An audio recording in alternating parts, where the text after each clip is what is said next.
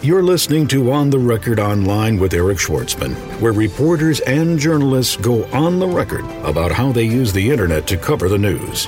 For the latest trends, tips, and tactics on how the web shapes popular opinion, subscribe to our RSS news feed or visit us online at www.ipressroom.com.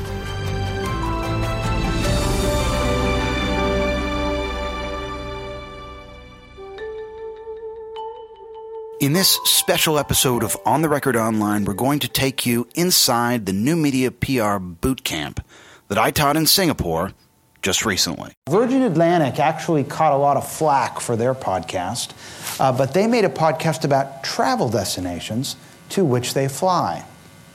And uh, the reason they caught a lot of flack is because of the authenticity factor.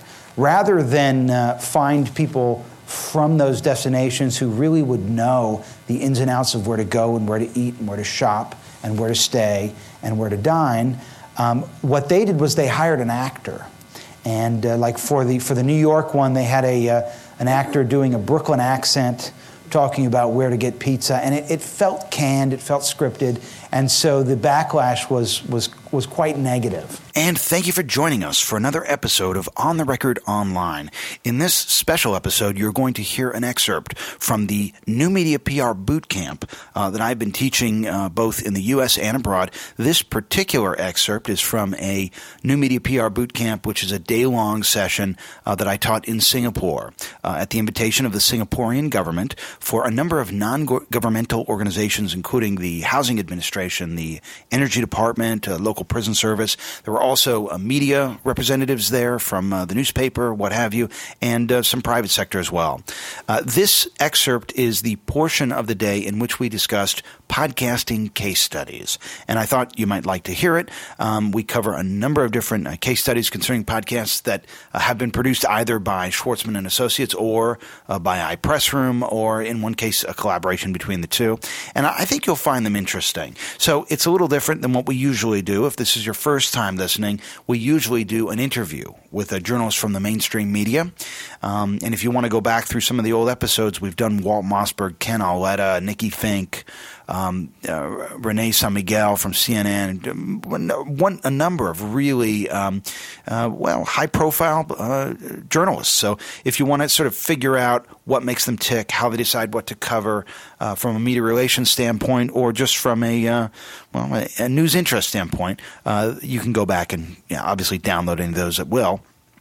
Um, but today we're we're going to break from that tradition, and we are going to play an excerpt from the uh, New Media PR Boot Camp. Now, if you're interested in the New Media PR Boot Camp, which a lot of organizations are, because we're getting booked quite heavily now to go in and actually teach these one day programs, in some cases even two day programs, where we uh, basically help to accelerate uh, the understanding and appreciation and respect for new media and its integration into public relations and marketing uh, within the organization.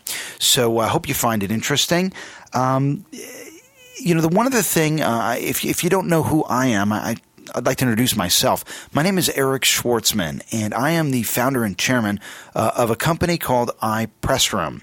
And uh, we have uh, a set of uh, tools and services, new media tools and services uh, that are available online, uh, which are integrated into one powerful dashboard. And you can use those tools to integrate new media into a, a campaign. And uh, those are available at, uh, you can find out more about that at ipressroom.com forward slash visible. I, I, am also managing director and uh, on a day to day basis run a PR firm called Schwartzman and Associates, uh, which represents uh, clients in entertainment, media, and technology, corporate clients for the most part. And um, you know, while some of the clients uh, that are represented by the agency use the iPressroom platform, iPressroom, uh, which I'm only involved with at the board level, represents a number of clients that uh, Schwartzman PR has nothing to do with that are represented by other agencies. Actually, in many cases, there are actually PR firms that use the iPressroom platform uh, as a standalone tool to integrate podcasting and blogging and email marketing and search engine optimization into their uh, PR campaigns for their clients. Uh, so that's the relationship between the two companies. I uh, just want to be transparent on that. Um, let's get on with the case studies from the New Media PR Boot Camp in Singapore after this. Don't be left behind. Get the latest online PR tools and services from iPressroom. Powerful, easy to use, available on demand. Extend your sphere of influence online with iPressroom, tools for online media centers, virtual private press rooms, RSS news feeds, podcasts, and more at www.ipressroom.com. iPressroom, always on, even when you're off.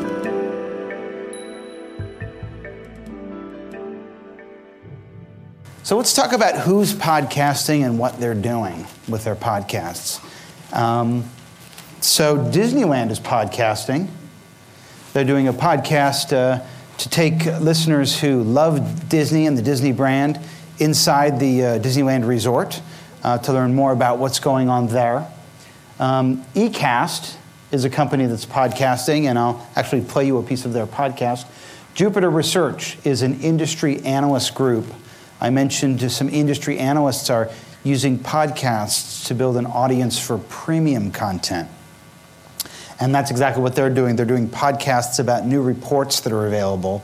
Uh, the reports cost thousands of dollars, and so uh, they're using the podcast to get people interested in actually purchasing that data. Uh, IBM uh, is podcasting. Uh, as we said before, they're doing this podcast called IBM and the Future of Blank. And for each episode uh, of the podcast, they talk about IBM's involvement in a vertical industry. So, IBM and the future of work, the human resource industry. IBM and the future of healthcare, the healthcare industry. IBM and the future of TV, the broadcast industry. Interestingly enough, the IBM podcast is not produced by the PR group or the marketing group, it's produced by the IR group by the Investor Relations Group.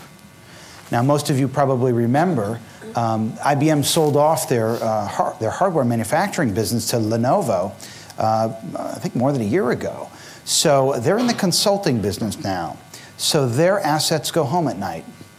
So, in order for them to build a market for their stock, stimulate volume, and drive valuation, they need to um, suggest the forward looking prospects for the company and the integral role that IBM plays in the development of other industries.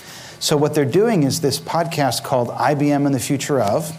And uh, each time, what they do is they get a subject matter expert uh, from their organization and give that person the opportunity to share their brand expertise with the listenership. Now, uh, I had a chance to speak with the gentleman at IBM who produces the podcast, and I asked him what his objective was. And he said, Our objective for the podcast is to let Wall Street know what we're doing so that when they report on our stock, they have an understanding of our forward, our forward looking prospects. So rather than be concerned about the sheer number of listeners, they're concerned about the, the, the various listeners that they have who are analysts.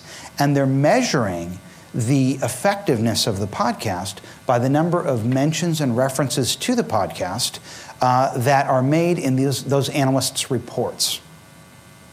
So, IBM in the future of is measured not by the number of listeners, but by whether or not the listeners are analysts and whether or not those analysts are mentioning the podcast in their report. Simon says, Simon and Schuster is uh, Viacom Corporation's publishing arm, and they do a weekly podcast uh, that features a new book release and features a author talking about their new book.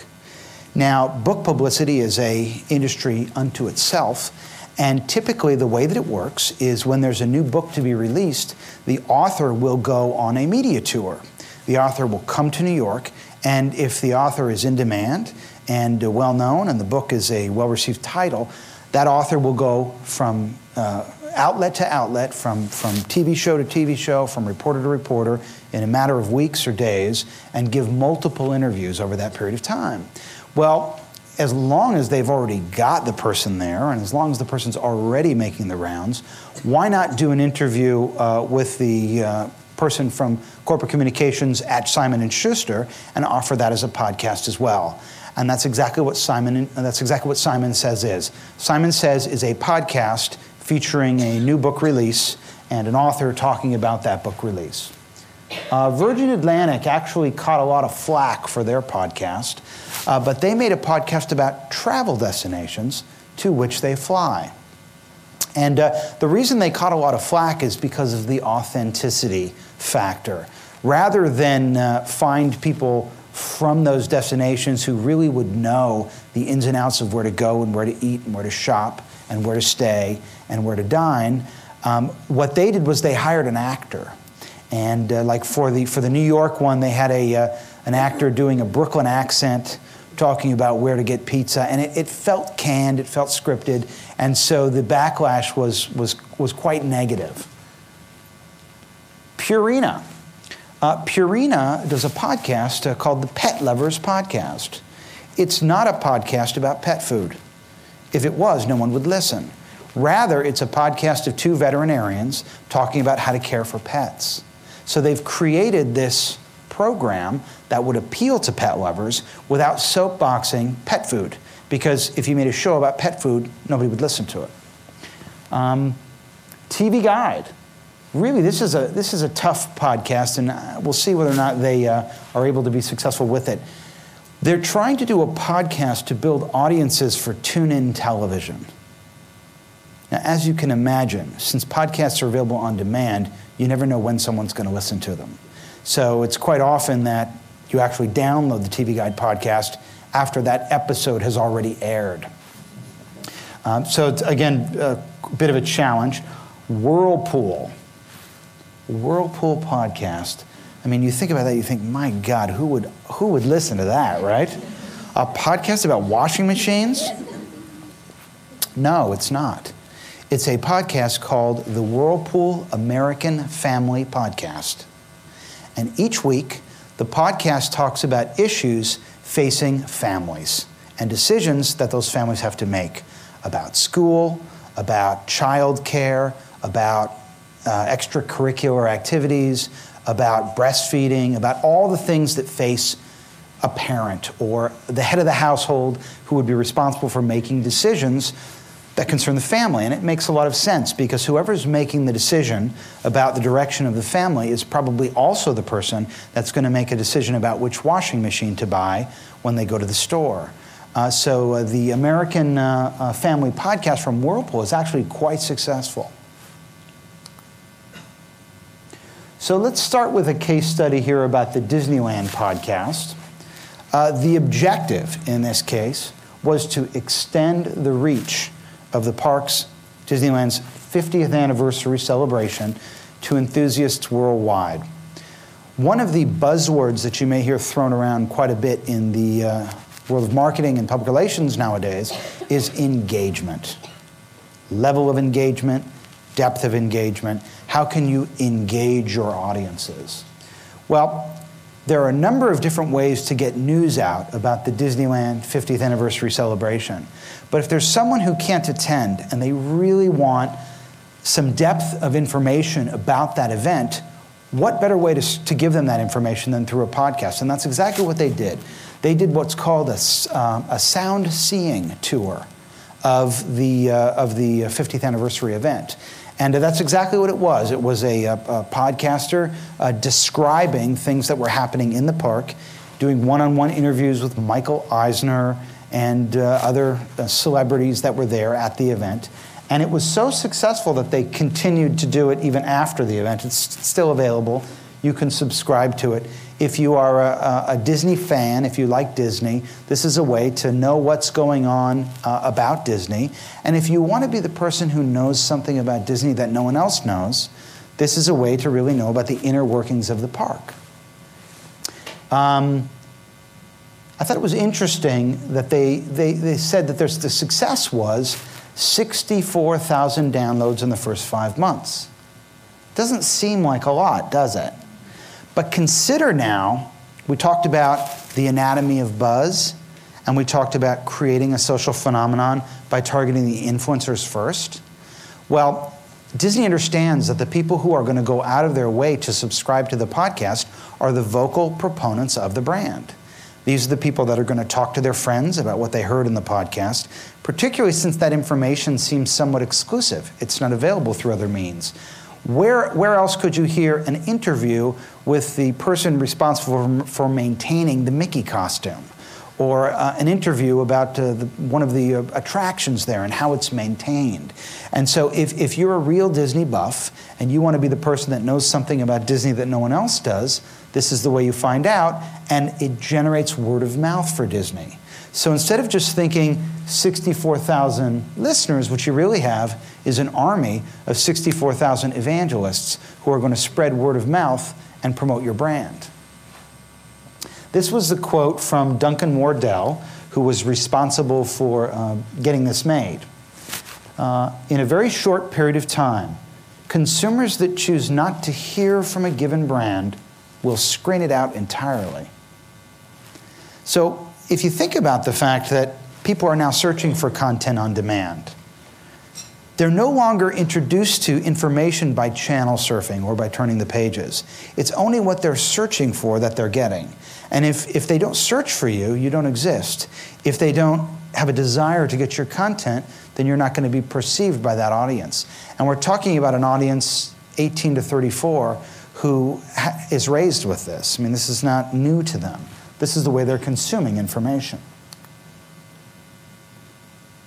This is a case study uh, for a podcast that uh, my firm produces for the Los Angeles Opera. The Los Angeles Opera is one of, uh, one of a few world class operas. Uh, Placido Domingo is the creative director.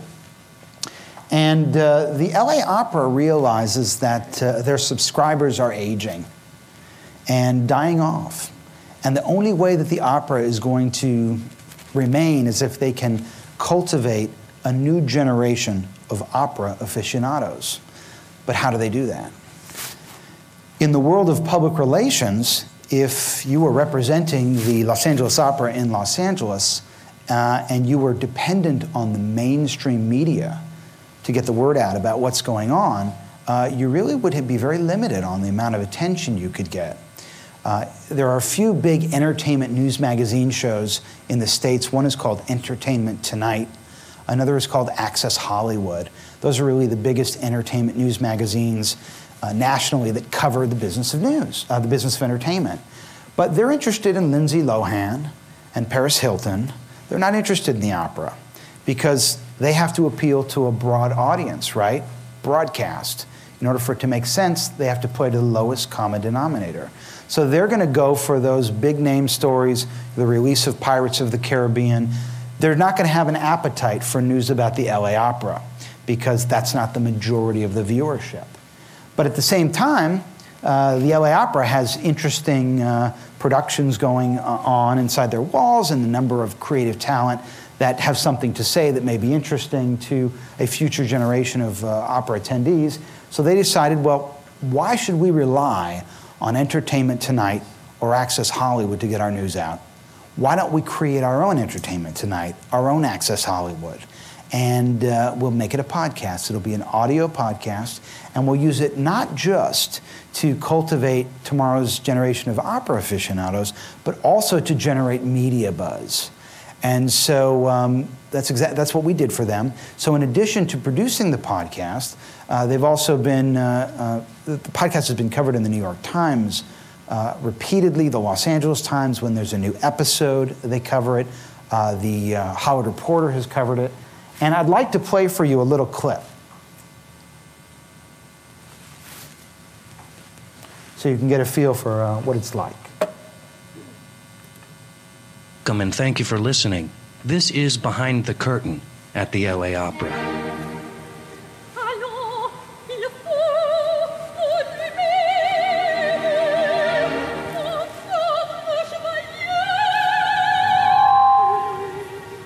In this four part series, I'll be taking you backstage, behind the scenes, and into the minds of the company that is preparing for their debut of Jules Massenet's Manon, featuring one of opera's hottest and most talented onstage duos. Hello, welcome, and thank. So you get a feel for, for what the show's all about, and what it is is a one-on-one interview with the soprano, who is the uh, the diva at the head of the uh, at the head of the opera, uh, we've done interviews with the choral director, with the conductor, with Placido Domingo.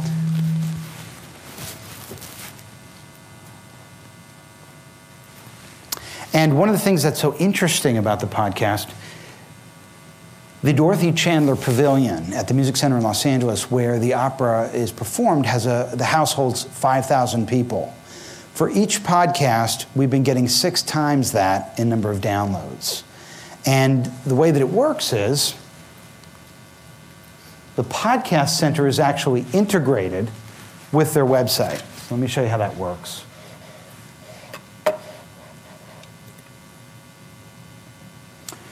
So you see, if you were to go to the uh, LA Opera uh, podcast uh, on their website, you can purchase tickets right here.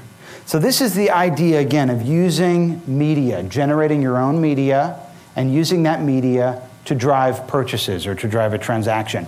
If this media was on iTunes or was on Yahoo Podcasts, which it is as well, you wouldn't have that opportunity. So, the benefit of making sure that the podcast and the media that you create is on your own site is that you can drive some sort of activity or some sort of transaction. And uh, you can see here, there's contact information for the uh, PR person at the opera. Here's a place where you can subscribe to the feed uh, through, with a raw feed. You can add it to iTunes with one click, add it to Yahoo with one click. We actually host this page for them, but it's integrated with their site. And when you go to their site and click on the podcast center, you would have no idea that you were on our servers. It's invisible to the end user. And again, as I said, it's important to integrate new media into whatever you're doing. This is an email marketing campaign that we do to support the podcast. So there are a number of different um, subscribers who have requested the uh, LA Opera newsletter, and to all those people who get the LA Opera newsletter, uh, we're sending out announcements about the, uh, and this, is, this was the steamiest uh, opera of the season, as you can see.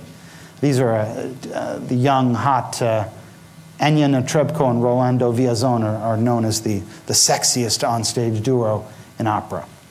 So here you get a case study, the idea of creating a program, an original program to promote a specific offering integrating that in the website, and then supporting it with something like email marketing. So that seems pretty straightforward, right? Mainstream entertainment, pretty easy to do a podcast for that because they have something that people want entertainment. But what about a business? What about some sort of niche offering? How do you create a podcast that might be interesting for a more complex subject? This, I think, is a really good example of that. This is another podcast that we uh, produced for an organization called eCast. And it doesn't get any more niche than this. eCast is a company that has digital broadband jukeboxes. What they've done is they've taken conventional jukeboxes, and instead of having the CD or the records inside of it, where you, you know, choose the record and it plays it, they've ripped that out, put a computer in there, and instead of being able to choose from a couple hundred songs, you can choose from hundreds of thousands of songs over the internet. And you operate these jukeboxes with a touchscreen monitor. They're regular jukeboxes in a, in a nightclub or a restaurant or a bar, like you would see. Uh, but I- instead of using buttons, you use a touchscreen monitor. And what they wanted to do, get this, they said, we want to sell advertising on our touchscreen monitors when they're not being used for song selection. How can we do that? That's a tough order, right? How would you possibly use new media to promote something like that? Well, there's a, a, a trade show in the US called Ad Tech, and it's uh, held in Los Angeles, Chicago, New York every year. And it is about the business of advertising and technology, the intersection of the two. And they were going to exhibit at that trade show. They had a, a booth and they were going to have a display, and their salespeople would try to uh, pass out business cards and find leads to buy advertising space on these jukeboxes. Well, what we said to them is, well, why don't we do this? The reason a lot of the people come to these conferences is to hear the keynote speakers and to hear the big name panelists at the different sessions. Why don't we contact the keynote speakers ourselves directly? We'll contact the panelists ourselves directly, and we'll interview them in your booth. We'll create a little newsroom in the booth, make it look like a, a news, a news station. It'll be a happening, and uh, people will gather around, and we'll have an on air sign and make a big deal out of it. And uh, we'll produce a dozen, maybe a dozen and a half shows over two days. And, uh, and that's exactly what we did. Uh, we, we went there, we, we, uh, we produced these shows, and uh, we didn't talk about the, we didn't talk on the shows about jukeboxes. We didn't talk on the shows about eCast. What we did was we interviewed these keynote speakers about the relevant issues facing a media buyer who's looking at and evaluating new media. And then, of course, we put an ad in there to promote eCast. And I'd like to play for you a little clip.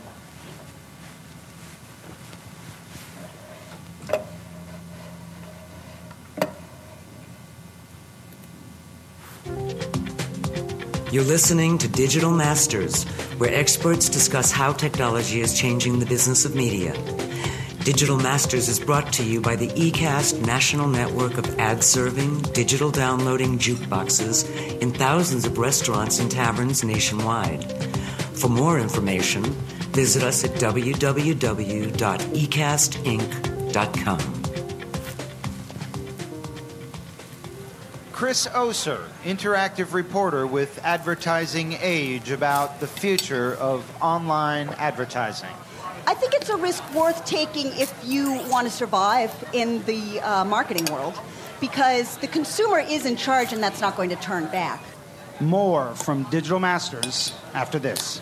Music may soothe the savage beast, but it also helps advertisers elicit a visceral, emotional response. Now, you can use the power of broadband to interact with a premium audience while they listen to their favorite songs leverage the only location based broadband network powering thousands of touchscreen controlled jukeboxes seen by an audience of 8 to 10 million likely consumers every month.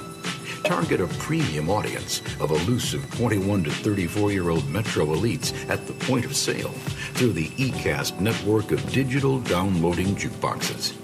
The eCast location based broadband network serves nearly 8 million digital song performances and generates close to 2 million unique transactions monthly. eCast, closing the gap between impressions and sales. For more information, visit us at www.ecastinc.com.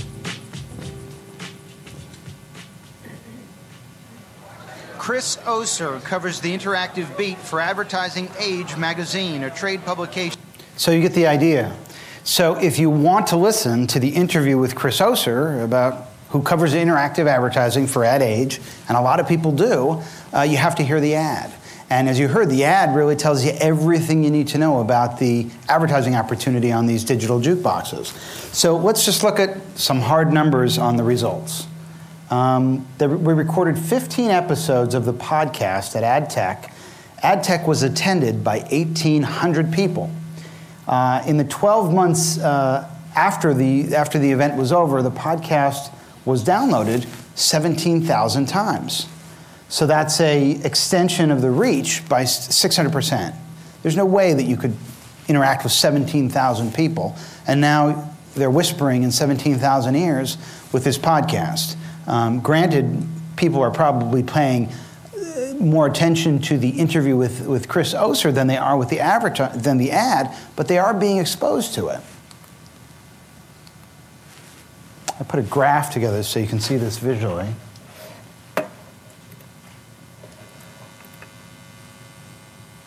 This was uh, this is uh, the the downloads of the podcast over time, so you can see the event is here. And so after the event, we shot up in May to about, uh, looks like we just, just showed a 4,000 downloads, and then tapering off with another little uh, peak here and then peaking up again. Uh, that is 17,000 downloads over a 12 month period. You may again say 17,000, that's nothing. Well, how many people out there do you think there are who could actually buy advertising on a digital jukebox? Probably not even 17,000. So now, what a great way to create a program to appeal to a niche audience. I think this is a really great example of using podcasting for niche casting. And I think that's the really great opportunity that podcast afford, podcasting affords. And here's another uh, sort of niche example that I'd like to give you because this is about building excitement leading up to an event. Um, Trend, uh, Trend Micro is Trend Micro is a billion dollar uh, provider of antivirus software. And um, they realize that uh, people who make decisions about antivirus software and security software uh, are interested in knowing more about the particulars behind various, various offerings. So, uh, so they decided to create a podcast to uh, get people more, not only more familiar with their brand, but to humanize their brand. So if you think about the perception you have of a brand, you know, if there's no human aspect to that brand, it can often be seen as sort of off-putting. And Microsoft's a great example of this. You know, they were for so long seen as an evil empire, and they've only recently started to add blogs and podcasts to show uh, and extend the voices of the people in the cubes who really care about their products as a way of humanizing the brand. And that's what uh, Trend Micro uh, is doing as well with this podcast that we produce for them, and I'll play you a clip of this as well. Welcome and thank you for joining us. This is The Front Line.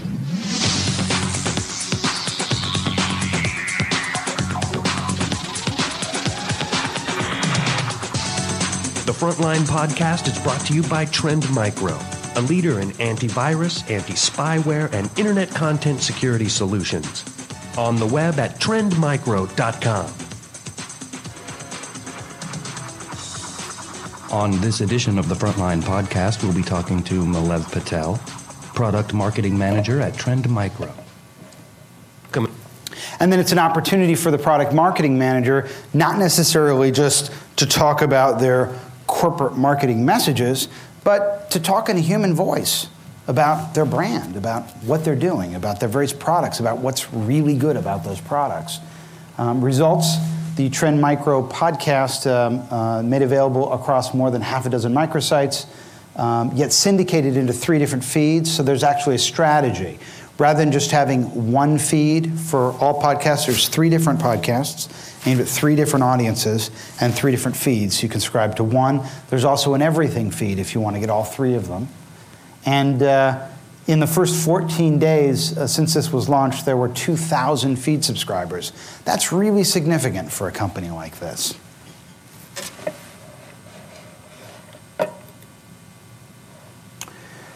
And this is a, a, really exciting case study. This is an organization, it's a client of ours called APM Music. They are a division of EMI and BMG Music Publishing, which is uh, two, of, two of the three largest uh, music publishers in the world. And in the, in the standard business of public relations, as an agency representing a company like this, uh, it used to be that our job was to get them press, to get them mentioned in Billboard, to get them mentioned in the Hollywood Reporter. And now what we find is we're actually making the media ourselves and we're partnering with them. And I'll give you an, I'll tell you what happened. Uh, we launched a podcast uh, for APM called the Film and TV Music Podcast. Uh, the company is the largest licensor of music for use in film and television. And so we thought, well, why don't we start using that music in a podcast and talking to the composers and the different music supervisors who decide what music will get used in different uh, television shows and, and films. And uh, we did, and, and, over a short period of time, we built up an audience of around 20,000. And once we had that audience in place, uh, we saw that uh, the Hollywood Reporter and Billboard two media outlets that we had always gone like paupers in the past to to get them to cover our news had a conference uh, focusing on the business of film and TV music. So we went to them and we said, well, hey, we've got a podcast that reaches 20,000 people. Why don't we do a deal where we'll be the official podcast of the conference? We'll do interviews with the various speakers there. Why don't you give us your executive editor from Billboard and they'll do the interviews. We'll do the research. It'll, it'll take minimal time. We'll provide the, um, the, uh, the audio producer and the editing, and, and, we'll build the podcast center, everything you need. And, uh, and that's, that's what we did. And, and what they did is this, is, you could see HollywoodReporter.com, they actually added a link on their website to the Conference Music Podcast. And if you click on that, you're taken to the APM Film and TV Music Podcast site. So now we've actually partnered with a media outlet We're creating media as a corporation that they think is interesting to their audience. So they're partnering with us, they're sending traffic in our direction, and we're actually playing at their level. And this is a great podcast. I'd like to play you a little clip.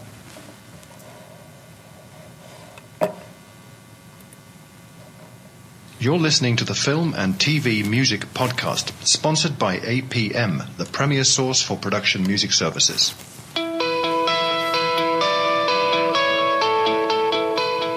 Thank you for downloading this episode of APM Film and TV Music Podcast, the official podcast of the Hollywood Reporter Billboard Film and TV Music Conference. This podcast takes you inside the business of music for picture. We focus on the production and licensing of music through in depth one on one interviews with composers, music supervisors, and industry insiders.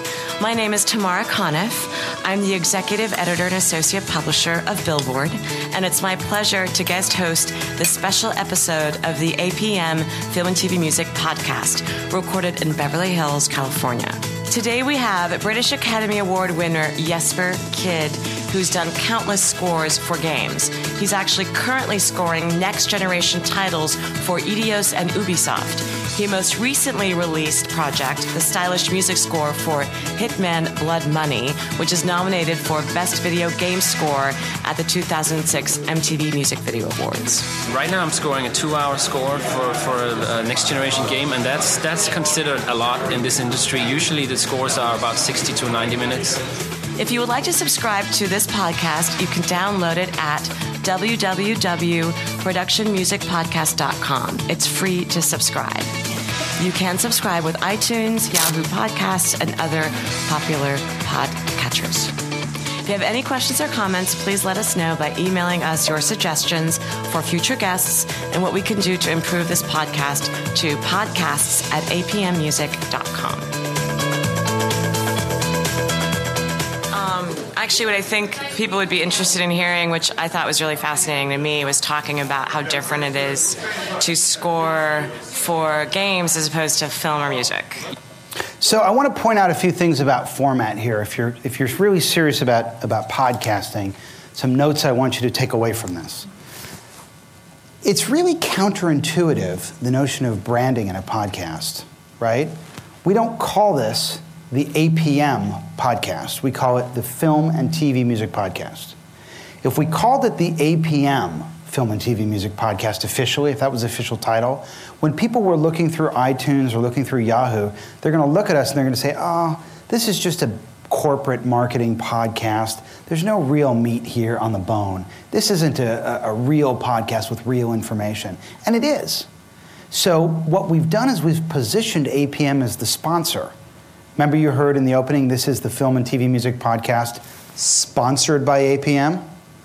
Very conscious, uh, very um, deliberate distinction that we made there because we want uh, to create a credible media outlet and create an advertising opportunity or a sponsorship opportunity for the client without making it seem as though the client is driving the content. Um, the other thing uh, I want to point out to you with respect to the talent, you know, we got really lucky there with the executive editor, Tamara Conniff of Billboard. Um, she actually didn't host all the episodes because we couldn't get her the whole time. We also got some other uh, journalists from Billboard uh, to host some of the other episodes. And I'll tell you, a good print reporter does not necessarily make good on air talent. And we learned that the hard way. Um, it's really important that you get a personality that is likable and is going to be able to drive a, a, a, conversation in a way that's interesting. If you take a look at some of the top uh, uh, broadcasters, TV and radio, pretty much in any market, that's a really good benchmark for likability.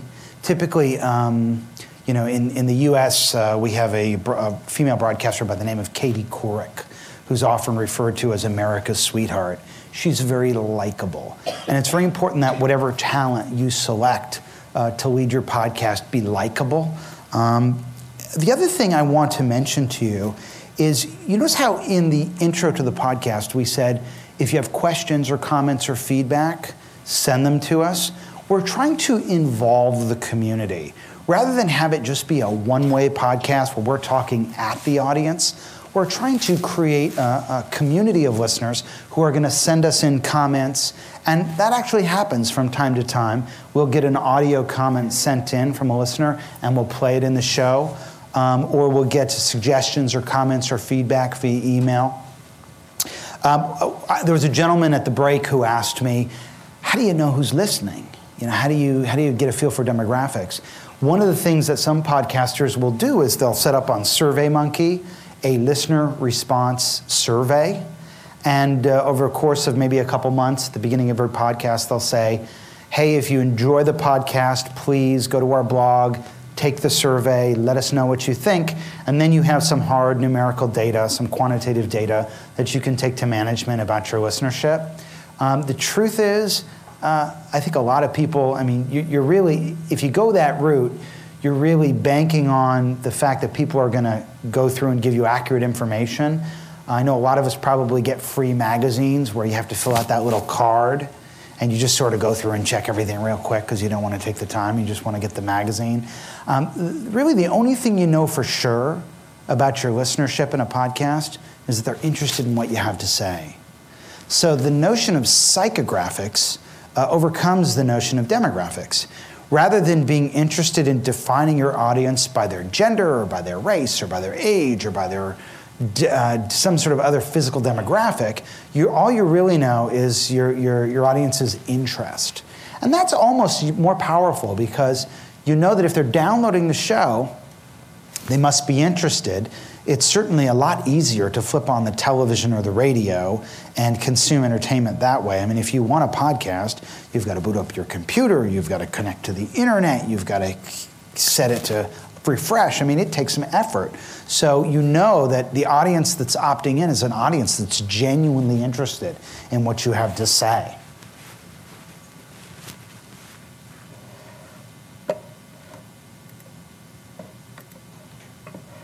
So again, we come back to this notion of marketer as media, right? In this case, rather than us trying to get placements in the Hollywood Reporter and the Billboard, we became a media outlet alongside the Hollywood Reporter and the Billboard. Co branded, links from their sites directly over to us. We're not uh, uh, shoved into some sort of advertising area. As we know, people don't trust ads. We're actually contributing to the editorial content. What a great opportunity. And I think this is a great opportunity for pretty much any business communicator that's looking to uh, get out through a niche audience. If you can partner with the outlets uh, that, that are looking to um, extend their reach and their sphere of influence with electronic media, this is a great opportunity. The other thing is there's a lot of research out there that says that uh, print publishers are all looking to add electronic media to their websites right now because they realize that they're going to get more people on their websites if they have electronic media. But most of them don't have the staff to create that media. So if you can find a way to create that media and partner with them, it's really a great opportunity to communicate with, with their audience.